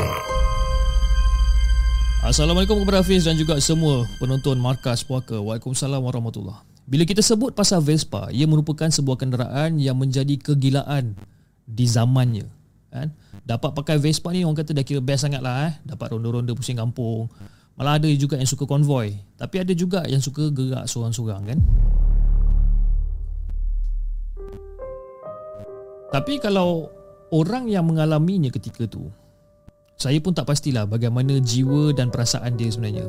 Dan kisah ini menurut pada Abang Sani berlaku pada pak cik dia sekitar pada tahun 1970-an macam itulah. Pada masa pada masa tu pak cik saya baru je beli Vespa. Baru je beli Vespa. Dan bukan main seronok lah, bukan main seronok dapat beli motosikal yang berjenama Vespa ni. Dan bila dapat je Vespa ni, pak cik saya ni dia suka merayap seorang-seorang lah, pergi ke sana kemari seorang-seorang. Eh, jadi dia pun mula orang kata langkah panjang untuk bergerak berjalan lebih jauh. Kan? Daripada Kuala Lumpur naik ke Kelantan ya. sanggup ni sanggup. Sanggup dia gigih dia merayap sejauh macam tu tapi dia ni dia ada pengalaman ketika perjalanan nak ke Kelantan tu memang orang kata tak diduga sama sekali lah pengalaman dia ni biasalah eh bila dah naik Vespa ni dah kena berhenti banyak kali kena berehat kan and nak dijadikan cerita Pak saya ni dia bertolak pagi dan bila sampai ke satu daerah di Kelantan ni Bukannya lewat mana pun Hafiz eh? Bukannya lewat mana pun Kira-kira lebih kurang dalam pukul 8 macam itulah rasanya kan? Cuma itulah Dulu kan jalan raya ni lengang Jadi kiri kanan pun tak banyak rumah orang. Dan pada tahun 80-an pun dah lengang pun Apatah lagi tahun 70-an kan? Jadi masa dia tengah bawa Vespa tu oh, Bawa Vespa tu Sampai dekat satu tempat. Tempat tu Dari jauh dia nampak macam ada orang baju putih Terlompat-lompat. Terlompat-lompat sebelah Terlompat-lompat sebelah kaki Sambil tahan motor dia ha, Terlompat-lompat sebelah kaki Sambil-sambil tu dia tahan motor si Vespa pakcik ni. Dan pak cik pak cik saya tu dia nampak nampak sebabkan dia berpandukan cahaya motor daripada Vespa dia tu lah. Dia nampak benda tu kan dia nampak orang tu. Dan apabila pak cik saya tu makin lama makin dekat dengan benda yang melompat-lompat ni dia pasti benda tu macam orang macam orang yang sedang meloncat-loncat sambil lambai. Jadi dia pun perlahankan Vespa dia masa tu perlahan perlahan dan bila dia perhatikan betul-betul Itu bukan orang Fiz sebenarnya. Itu sebenarnya hantu Fiz Hantu yang dia nampak. Jadi dia pun apa lagi lah ha, Dia pun terus pecut Vespa dia selaju yang boleh. Ha, Sambil sebelah tangan dia meraba-raba tempat duduk belakang. Ha, Takut-takut kalau benda tu ikut sekali. Dan kata dia ha, Bila dia sampai je tak jauh daripada tempat kejadian tu Ada roadblock. Ada roadblock dan selepas polis tu tahan dia, dia pun ceritalah dekat polis tu kan? Polis tu tahan macam ah, cik ni ni nak kamu nak nak nak nak, nak ke mana ni cik? Ha, cuba cerita ni kamu bawa motor dalam keadaan kelang kabut macam ni laju macam ni kamu nak ke mana ni? Ah, tuan tadi saya dekat belakang saya tadi saya ada nampak hantu lah tuan. Ha hantu jadi polis tu pun cakap dekat anggota lain juga tau. Bila dia cakap dekat anggota lain dan anggota lain tu macam ah dah dah dah angkat angkat angkat kemas kemas kemas jom kita balik. Dan orang pun terus kemas roadblock tu dan terus cabut dari situ. Jadi pak cik saya ni pun macam pelik lah Cak, eh apa hal pula tiba-tiba kan Dan itu ketika dalam perjalanan dia pergi Selepas tu masa dalam perjalanan balik pula Daripada Kelantan tu Sama juga dia bertolak pagi dia bertolak pagi dan dia sampai dekat Kuala uh, dia uh, kemudian sampai di Kuala Lipis. Tiba-tiba Vespa dia ni mengagam. Mengagam. Dan bila dia tengok hari pun dah nak mula gelap ni. Dan Vespa ni waktu tu mengagam dia ada masalah enjin lah. Dan katanya, katanya ada satu klip dekat enjin tu tercabut. Jadi kiranya enjin tu dia macam bergegar lebih lah bila bawa dia bergegar lain macam kan. Jadi dia perlu satu paku, dia perlukan satu paku untuk settlekan masalah tersebut. Cuma Vespa tu masih boleh bergerak Cuma tak boleh laju lah kan? Kemudian Dia tengah cuba untuk mencari paku dia Dan dia ternampak ada satu lorong Ada kelihatan sebuah rumah kampung Dekat satu lorong ni Lantas dia pun Masuklah dekat kawasan ni Dan dia pun singgah lah dekat rumah tu Dengan harapan Ataupun dengan niat Nak apa orang kata Nak meminta bantuan Rumah tu Fiz Nak bagikan gambaran eh Rumah tu daripada dalam Nampak ada cahaya lampu tingkap dan pintu semua tertutup. Dan dia dengar macam ada suara aci tengah cakap dalam tu. Kan? Rio rendah lain macam dekat dalam ni. Jadi dia pun panggil lah dia ketuk tok tok tok tok tok tok tok tok dia ketuk pintu kan. Sebab apa? Sebab niat dia dia nak minta paku lah Dia minta kalau ada paku ke Ada benda-benda yang macam Seolah-olah seakan-akan paku ke Untukkan dia settlekan masalah enjin Vespa dia ni Dapat satu paku pun jadi lapis Kan Jadi dia pun ketuk lah Tok tok tok tok tok tok tok Dia bagi salam Assalamualaikum Tok tok tok tok tok tok tok Assalamualaikum Tok tok tok tok tok tok tok tok Assalamualaikum Tok tok tok tok tok tok tok Dan panggil punya panggil punya panggil Dan pintu tu akhirnya terbuka Dan bila pintu terbuka Terpaculah benda yang lain pula dekat depan dia dan masa dia nampak benda tu dan dia terus bergegas lari pergi ke arah Vespa. Dan dia pun teras dia pun pulaslah Vespa dia dengan sebelah tangan dan sebelah lagi pegang seat belakang. Just in case kalau benda tu nak ikut dia ke apa ke dia risau. Dia pun pergi. Dan masa dia tengah orang kata tengah pulas dia punya throttle ni memang orang kata Vespa ni pun dah tengah nazak kan dengan bergegarnya enjin dan sebagainya. Dia pun lari bawa laju-laju. Dan masa tu dia ada side mirror kat tepi tu bila dia tengok dekat side mirror Apa yang dia nampak dekat side mirror Lebih kurang dalam 150 meter lah Daripada tempat yang dia beredar tu. Selepas 50 meter Apa benda yang dia nampak dekat side mirror ni adalah Ada seorang perempuan berbaju putih Rambut panjang sampai ke lantai. Dan tak lain tak bukan Fiz itu adalah Pontianak sebenarnya.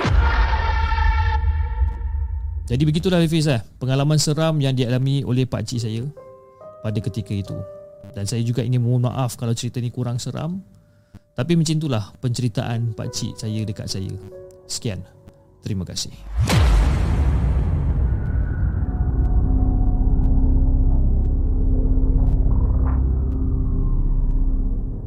Jangan ke mana-mana. Kami akan kembali selepas ini dengan lebih banyak kisah seram.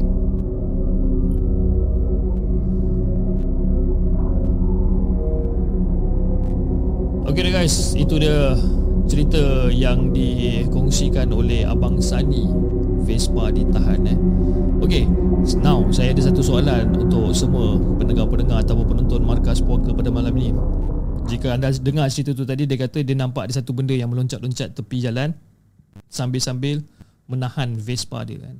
Tapi dia tak cakap benda tu apa. Dia cakap apa dia dia sangkakan itu adalah manusia Tapi sebenarnya hantu kan? Tapi hantu apa dia tak cakap. Jadi apa pendapat korang? Apa benda yang tengah tahan? Sebab kalau nak kata pocong Bukan. Sebab pocong dia tangan dia berikat kan? Yes dia melompat betul. Tapi tangan dia berikat. Tak mungkin tangan dia boleh keluar tangan Untuk tahan motor macam tu kan? Jadi siapa yang tahan motor dia ni sebenarnya? Ha, kan? Macam.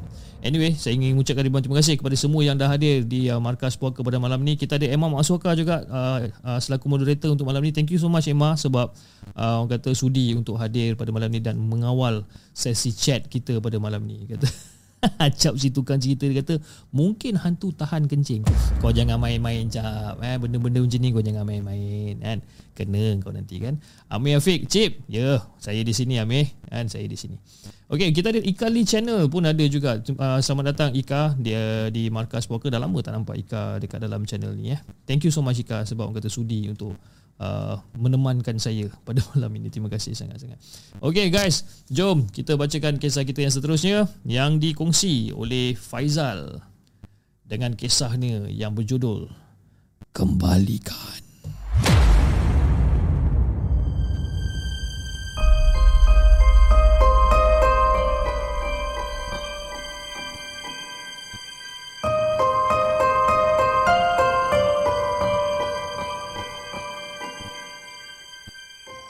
Adakah anda telah bersedia untuk mendengar kisah seram yang akan disampaikan oleh hos anda dalam Markas Puaka? Dan Winner cakap Ponti Abang eh. Ponti Abang tu cerita lain tu. Assalamualaikum Hafiz dan juga semua penonton The Segment. Waalaikumsalam warahmatullahi Nama saya Faizal, bukan nama sebenar. Eh. Dalam kurungan bukan nama sebenar. Saya pernah diberikan sebilah keris uh, misteri tapi keris tu panjang dia lebih kurang 12 cm je daripada hujung sehingga ke hulu keris. Bagi saya atau orang lain, keris itu sangat kecil saiznya yang ditemui bawah bantal di dalam bilik tidur saya. Jadi mula-mula dapat ke, dapat keris ter, tersebut, saya didatangi sebuah mimpi tentang seorang lelaki tua yang wajahnya memang betul-betul tak jelas Fiz. Memang tak jelas wajah dia ni. Dan dalam mimpi berkenaan, lelaki tua tu berkata akan memberikannya se, uh, sebilah keris dan meminta saya menjaga keris ni dengan baik sekali. Dia kata macam dekat sini aku ada keris. Aku ada keris yang aku nak serahkan dekat kau. Tapi apa yang kamu kena buat dengan keris ni? Kamu kena jaga keris ni sebaik yang mungkin. Tapi bila saya dengar je Pak Cik ataupun orang tua ni cakap macam ni, saya tak ada kata ya, saya tak ada kata tak. Sebaliknya saya hanya berdiamkan diri je. Jadi selepas saya sedar daripada tidur tu Saya dapati Dekat bawah bantal tu Ada keris tu. Kecil je keris tu. Tak tahu daripada mana datang keris ni. Kan? Yang pastinya Yang pasti Hanya bermimpi tentang lelaki tua tu Dan tahu-tahu tu Siang tu Keris tu ada dekat bawah bantal saya ni. Jadi disebabkan saya rasa pelik dengan heran ni saya pun bagi tahulah dekat kawan-kawan berkenaan dengan keris berkenaan yang kelihatan cuma saiz yang sangat kecil. Ha, kecil 12 cm je, kecil tak besar. Dan lepas bagi tahu orang yang dapat keris tu daripada mimpi, kawan-kawan saya ni semua ketawakan saya lah. Kan? Eh guys, aku nak beritahu kau orang semalam aku ada mimpi tau. Aku ada mimpi satu pak cik ni dia nak bagi aku sebilah keris Dia suruh aku jaga keris ni elok Tapi bila aku bangun pagi tadi Aku nampak keris ni bawah bantal aku weh Hilang kau ni Apa benda kau mengarut ni setan Ha? Keris-keris macam ni ha? Keris cendera mata macam ni Berlambak lah weh Orang jual kat kedai Ha? Tak payahlah kau mengarut Kau jumpa keris bawah bantal lah Apa benda kau ni Kau mabuk ketum ke apa jadi kawan-kawan saya pun mempersendakan saya, ketawakan saya. Sebab apa? Sebab orang ingat saya ni orang kata cerita cerita bohong semata-mata. Dan sejak pada hari itu, sejak pada hari itu saya hanya diamkan saja, tak tahu nak buat apa dengan keris. Dengan keris yang saya jumpa dekat bawah bantal saya ni. Dan saya teringat dengan kata-kata orang tua daripada dalam mimpi ni. Dia kata, tak ada apa-apa yang menarik tentang keris ni pun. Cuma dia suruh jaga keris ni Jadi saya duduk fikir balik Entah-entah keris ni diselitkan orang lain tak? Kan? Mula-mula saya rasa macam tu lah. Mula-mula saya rasa macam tu. Tapi disebabkan saya rasa was-was Saya pun tanyalah. Saya tanya ibu Ada orang lain tak masuk dalam dalam bilik tidur saya ni? Cakap, Bu Ibu ah, Apa dia kau nak? Ni uh, Jai nak tanya. Faizal lah kita panggil Jai kan Jai sedap sikit nama eh. Jai nak tanya lah Bu Masa Jai tidur Hari tu dekat dalam bilik Ada tak siapa-siapa masuk bilik Jai? Hmm, Kacau barang-barang dalam bilik Jai ke apa ke? Eh Mana ada orang masuk dalam bilik kamu? Yang ada kat rumah ni Ibu Dengan kamu. Eh ibu tak kuasa nak masuk bilik kamu eh. Jadi Saya macam pelik lah Ya sebab rumah tu saya tinggal berdua je Saya dengan ibu saya Kan? Dah nama pun anak tunggal bis kan? Mana ada orang lain Ayah pun dah tak ada Jadi pada satu hari ni Ada satu hal yang sangat ganjil Yang telah berlaku sebenarnya Fiz Keris yang disimpan dalam laci ni Tiba-tiba laci tu bergegar Fiz Bergegar Laci ni Dan bila saya buka laci ni Saya buka laci ni keris tersebut keluar daripada laci dan terpancap ke bilik uh, ke dinding bilik masa tu. Saya buka laci ni, buka. Buka laci dan keris tu keluar daripada laci dan terus melekat ataupun terpancap dekat dinding bilik saya ni. Bila saya tengok macam astagfirullahalazim apa benda ni? Kan macam terkejut lah. Keris kecil tu dia boleh keluar daripada laci dan terus melekat dekat dinding masa tu. Dan masa tu saya dah mula cuak dah Fiz Saya dah mula cuak Saya dah mula takut dah. Dan memang betul lah Kan? Keris ni Walaupun nampak macam Gitu-gitu je Tapi ini bukan keris-keris yang biasa. Jadi bila saya nampak keris tu dekat dinding Apa yang saya buat? Saya ambil semula keris tu Dalam keadaan yang takut-takut. Kan? Macam 50-50 keadaan saya ni Saya ambil balik keris tu dan saya simpan semula dekat tempat asal iaitu di dalam laci dekat sebelah katil saya ni. Dan pada malam tu saya memang betul-betul tak dapat tidur lena pis gelisah pun ada takut pun ada. Dan macam-macam suara pelik dah mula kedengaran malam tu. Jadi orang kata dah pelbagai benda lah yang dah berlegar dekat dalam kepala otak ni kan?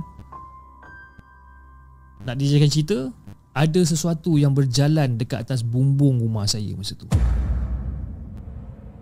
Dinding kayu rumah saya ni orang kata seolah-olah seakan-akan macam dicakar-cakar macam tercakar-cakar. Dan semakin lama cakaran tu semakin lama semakin kuat, semakin kuat. Dan dalam masa yang sama saya terdengar ada satu suara. Kau kembalikan kau kembalikan keris tu. Jika kau kembalikan keris tu. Jadi saya ni dalam keadaan ketakutan, saya terus masuk dalam selimut pis. ha, Bulu roma saya masa tu dah mula Mengemang-gemang bulu roma dalam selimut ni Nampak seperti orang kata Masa saya dalam selimut ni Saya ternampak seperti bayang-bayang bergada Dekat dalam bilik saya masa tu kan?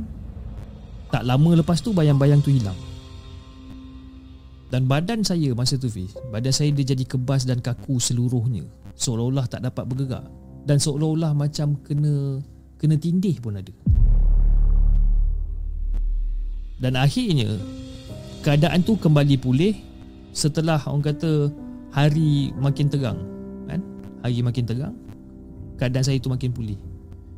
Dan perlahan-lahan saya bangun Dan saya tengok saya saya buka balik laci saya Saya nak cari balik keris tu kan? Dan bila saya buka laci saya Keris tu tak ada dekat dalam laci saya. Dan masa tu macam Alhamdulillah. Kan, Kita rasa lega lah Fiz kan? Kita rasa lega kan? Sebab apa? Tak lama lah kita nak simpan keris tersebut kan? Dan muncul lah orang kata keris tersebut Dah orang kata dah diambil kembali. Siapa yang ambil saya tak tahu Wallahualam Kan? Saya pun tak tahu apa motif keris tu diberikan dekat saya sebenarnya Tak tahu apa tujuan dia. Kan?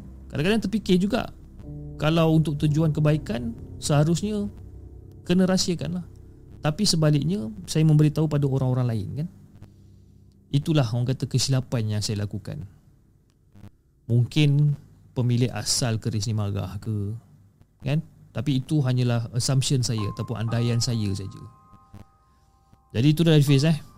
Perkongsian mistik tentang saya Untuk santapan kita semua pada kali ini Dan terima kasih guys Kerana korang terus setia mendengar cerita-cerita seram Dalam markas puaka.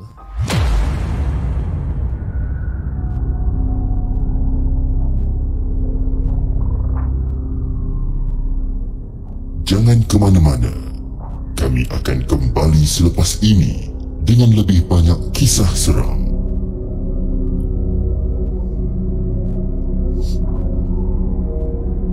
Okey dah guys, itu dia kisah yang menarik yang dikongsikan oleh Faizal ataupun uh, dia, dia, dia kata bukan nama sebenar kan? Jadi Faizal dengan kisahnya yang berjudul kembali kan eh? Tapi pelik eh? Pelik sebabkan dia nampak dia dapat mimpi daripada seorang pakcik tua eh? Yang pakcik tua yang nak berikan dia keris tu. Tiba-tiba keris tu dah muncul secara tiba-tiba dekat bawah bantal dia kan? Jadi apakah korang punya andaian tentang cerita daripada Faizal ni kan kalau nak ikutkan kepada logik okey logiknya mungkin seseorang akan letak keris di bawah bantal dia. Mungkin. Ya? Secara misteri ataupun secara mistik, ya betul. Benda tu akan uh, orang kata akan muncul secara tiba-tiba lah. Tapi saya lebih suka ambil pendekatan logik lah kan. Uh, mungkin juga dia, dia tinggal berdua, dia dengan mak dia je tinggal kat rumah tu. Tapi mungkin juga mak dia tu yang letak keris kat bawah bantal dan mungkin nak menurunkan sesuatu pada dia. Kita tak tahu kan. Tapi of course lah Kalau orang dah buat macam tu Siapa-siapa nak mengaku betul tak? Jadi berkemungkinan Dan berkemungkinan Mak dia yang letak bawah tu. Itu saya pun tak berapa nak pastilah kan? Tapi itulah kan? Cerita-cerita yang misteri macam ni Memang agak menakutkan juga sebenarnya.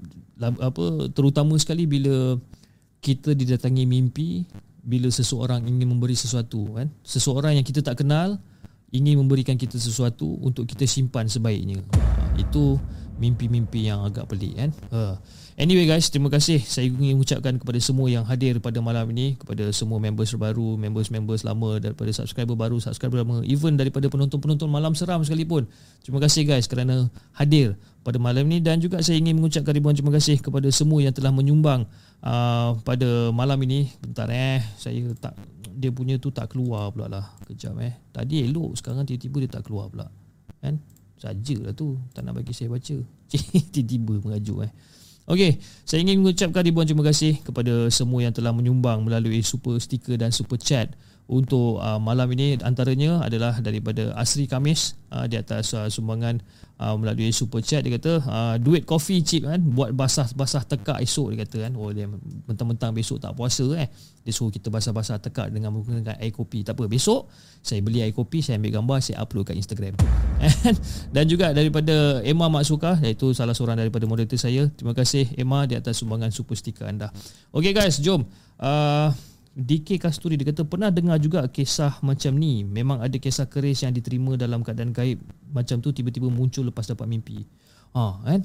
Ada juga saya dengar macam-macam cerita juga macam ni. Cuma yalah bila kita macam saya macam saya cakap lah saya suka saya lebih suka lebih suka mengambil pendekatan logik. Disebabkan kalau saya ambil pendekatan secara misteri dan mistik ni saya sendiri naik seram kan? Saya tak nak menyeramkan diri saya sendiri sebenarnya kan? Okey guys jom kita bacakan kisah kita yang terakhir pada malam ni. Uh, okey kisah yang terakhir ni saya kena baca email dia eh. saya kena baca dia punya alamat email tu sebab uh, uh, dia punya alamat email bagi saya macam agak agak unik eh. Nama nama nama nama penulis dia adalah daripada Zahran Aiman okey nama dia. Dan uh, uh, email yang di, yang dihantar uh, yang yang dihantar ke markas puaka email dia adalah the karipap atas pinggan at dot dot dot eh. The karipap atas pinggan geng first time eh? First time saya jumpa email yang macam ni. The karipap atas pinggan. Uh, agak unik email ni eh? Uh, dengan kisah dia yang berjudul Kuda Kepang.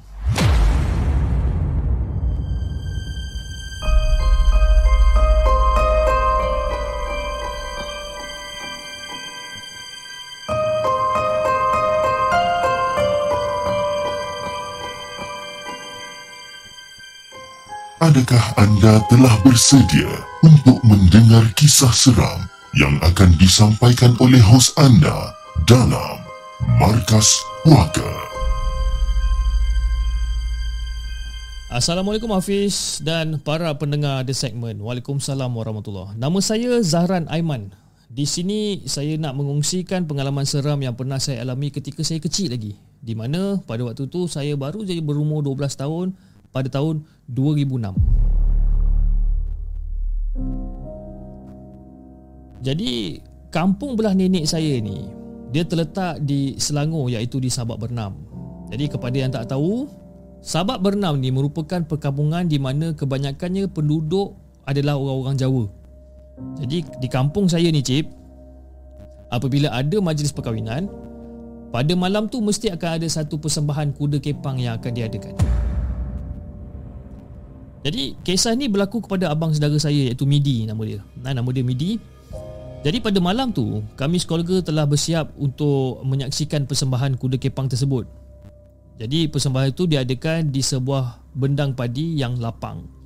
Jadi mereka sediakanlah kerusi untuk kami para penonton ni. Dia sudah susun kerusi cantik dekat situ kan. Jadi sebelum bermulanya persembahan ni, budak-budak kecil akan dicalikkan kapur putih pada bahagian kedua belah telinga. Tak pasti sama uh, tak pasti sebab apa tapi mungkin bagi mengelakkan perkara yang tak diingini berlaku pada budak-budak pada masa tu lah. Eh, budak-budak kecil ni semua ada dicalikkan kapur dekat bahagian telinga. Jadi macam biasalah macam biasa dalam persembahan kuda kepang ni akan ada sekumpulan pemain gamelan dan seorang tok batin yang akan melibas-libaskan tali jadi sebaik saja ketukan gamelan ni ber, dimulakan para pemain uh, dimulakan, para pemain kuda kepang ni akan berpusing di satu bulatan sebanyak puluhan maupun ratusan kali sambil memegang kuda kepang masing-masing. Eh aku nak baca kuda kepang punya cerita ni macam seram pula tiba-tiba. So dalam masa tu satu demi satu satu demi satu pemain uh, pemain kuda kepang ni seolah-olah dirasuk oleh semangat daripada kuda, kepang tersebut. Macam-macam gaya cip orang yang kena rasuk ni. Ada yang jadi ataupun ada yang berkelakuan macam monyet, ada yang memanjat pokok, ada yang jadi macam harimau. Dan orang punya aksi ni macam agak liar juga aksi diorang ni. Dan ada juga yang seolah-olah macam dirasuk seperti ular dan juga burung. Dan ketukan gamelan ni tak boleh berhenti sepanjang persembahan ni di, apa berlangsung. Kalau tak, para pemain ni akan mengamuk dan mengganas Fiz. Jadi tugas Tok Batin ni pula adalah untuk menjaga pemain ni daripada menyerang penonton sekaligus bagi menyedarkan pemain yang telah dirasuk tu. Jadi abang saudara saya ni dia join main kuda kepang lah. Dia join main kuda kepang dan dia seolah-olah seperti dirasuk oleh seekor harimau pada waktu tu. So sebaik saja persembahan ni mula uh, Sebaik saja persembahan ni semua dah habis Dan abang saya pun dah kembali sedarkan diri. Jadi kami pun pulang lah Pulang ke rumah nenek pada pagi tu. Waktu tu lebih kurang dalam pukul 2 pagi lah Pis Memang lama persembahan ni kan?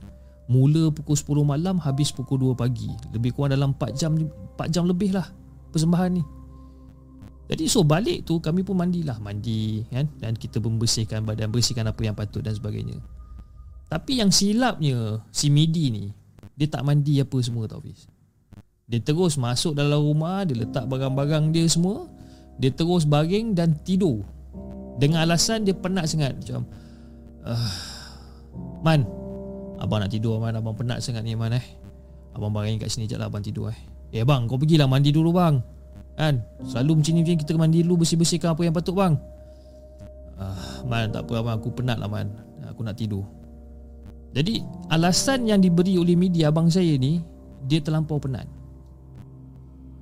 Dan nenek pula berkali-kali Berkali-kali bertegas Dengan si Midi ni Untuk bersihkan badan dia dulu. Eh kamu ni Midi Pergi mandi. Ha?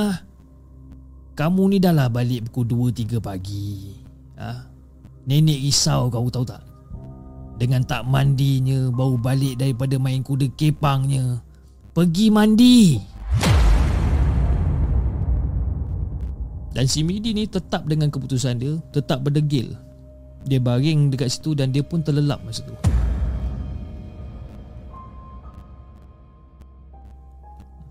Jadi nak bagikan cerita Fiz. Secara tiba-tiba Si Midi tu Masa dia tengah tidur terlelap tu Si Midi tu mula meracau dan meronta-ronta Seolah-olah dibaham oleh binatang uh, binatang buas masa tu.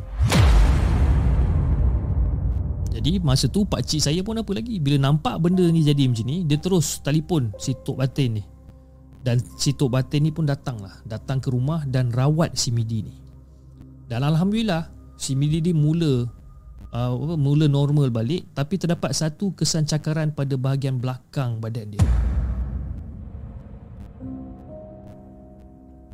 Jadi nenek pun suruh Midi ni ikut Tok Batin ni balik dan bermalam dekat rumah Tok Batin just in case kalau ada benda-benda yang terjadi dekat Midi ni lah. Kan? Dan dalam masa yang sama dia tak nak cucu-cucu dia yang kecil ni kena tempias juga kan. Midi ni Tok Batin ni ada dekat sini ni kamu ikutlah dia balik Kamu ikut Tok Batin ni balik ha? Tidur dekat rumah dia satu malam Jadi kalau ada apa-apa yang berlaku ke apa ke Tok Batin ada dengan kamu ha? Tolonglah Tolong ikut Tok Batin ni balik Nenek tak nak benda-benda macam ni semua ha? Kacau cucu-cucu nenek yang lain Dan Midi hanya aku lah dia setuju lah dengan apa yang nenek bagi bagi suggestion tu dia setuju dan dia pun pergilah bermalam dekat rumah Tok Batin. Jadi keesokan paginya tu Tok Batin hantar Midi balik ke rumah nenek.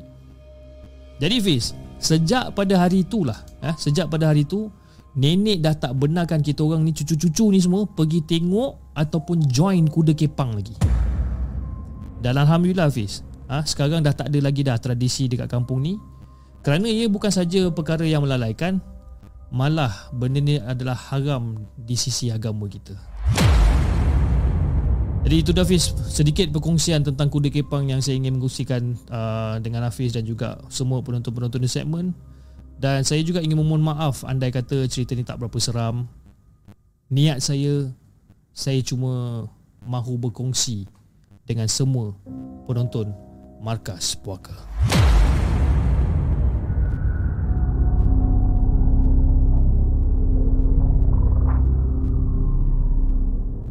Jangan ke mana-mana. Kami akan kembali selepas ini dengan lebih banyak kisah seram.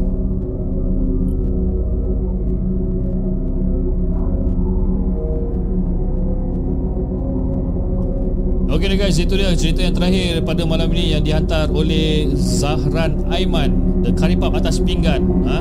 uh, Di atas cerita Cerita yang menarik bagi saya Sebab saya rasa di Markas Puaka Ataupun di channel segmen Kita jarang uh, mengenengahkan cerita tentang kuda kepang. Malah uh, saya rasa belum pernah ada kot, eh, cerita kuda kepang yang kita siarkan Dekat dalam uh, channel Markas Puaka.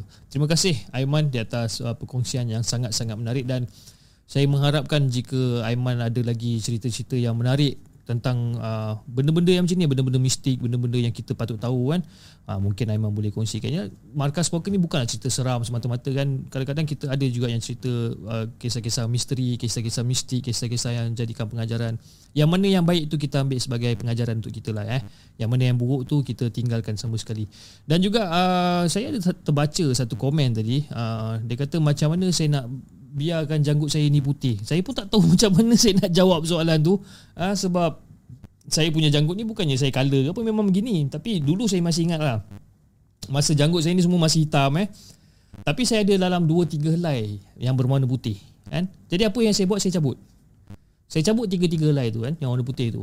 And then bila dia tumbuh balik, eh makin banyak pula warna putih ni kan.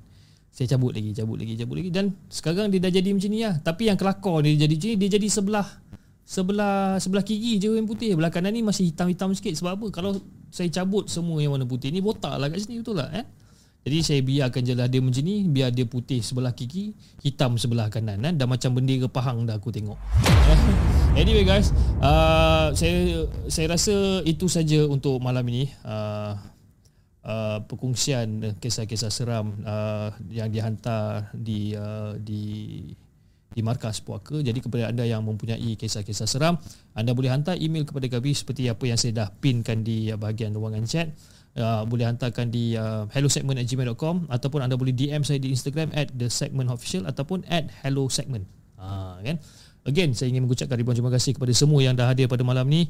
Uh, terima kasih you know sampai pukul 1.33 anda masih berada di sini masih menonton Markas Poker dan juga uh, tidak lupa saya ingin ucapkan terima kasih juga kepada yang menonton uh, kolaborasi saya bersama uh, Malam Seram iaitu Abang uh, Bang Casey pada pukul 8.30 malam tadi uh, terima kasih. Uh, dia punya nervous tu jangan cakap geng. Memang teruk nervous dia kan. Tapi itulah Alhamdulillah semuanya berjalan lancar kan dengan sound system dia semua elok kan Alhamdulillah. Anyway uh, Cip Intan Cip Intan Ayu tanya mana Intan Ayu? Kejap eh saya cari balik nama dia. Intan Ayu tanya Siapa Intan Ayu dah Dia tanya pasal janggut saya ke? Dia tanya pasal janggut saya ke apa? Ya Allah Akbar. Syahira Hairul Thank you Abang Hafiz. Waalaikumsalam. Eh Waalaikumsalam. Terima kasih. Sama-sama. Okay guys. Saya rasa itu saja untuk malam ni Dan insyaAllah kita akan berjumpa lagi pada uh, Hari esok Pada hari Jumaat Dah 27 uh, 28 hari bulan uh, Pukul 12.30 malam Dengan lebih banyak kisah-kisah Yang kita ketengahkan Dan kita akan cuba Untuk dapatkan Beberapa caller Untuk hari esok. Kita cubalah eh. kita cuba kalau ada dan kita akan call okey jangan lupa like share dan subscribe channel The Segment dan insyaallah kita akan jumpa lagi on the next coming episode assalamualaikum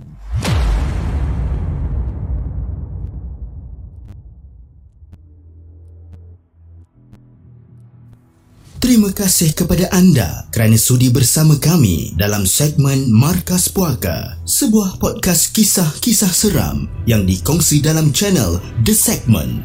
Sehingga kita berjumpa lagi.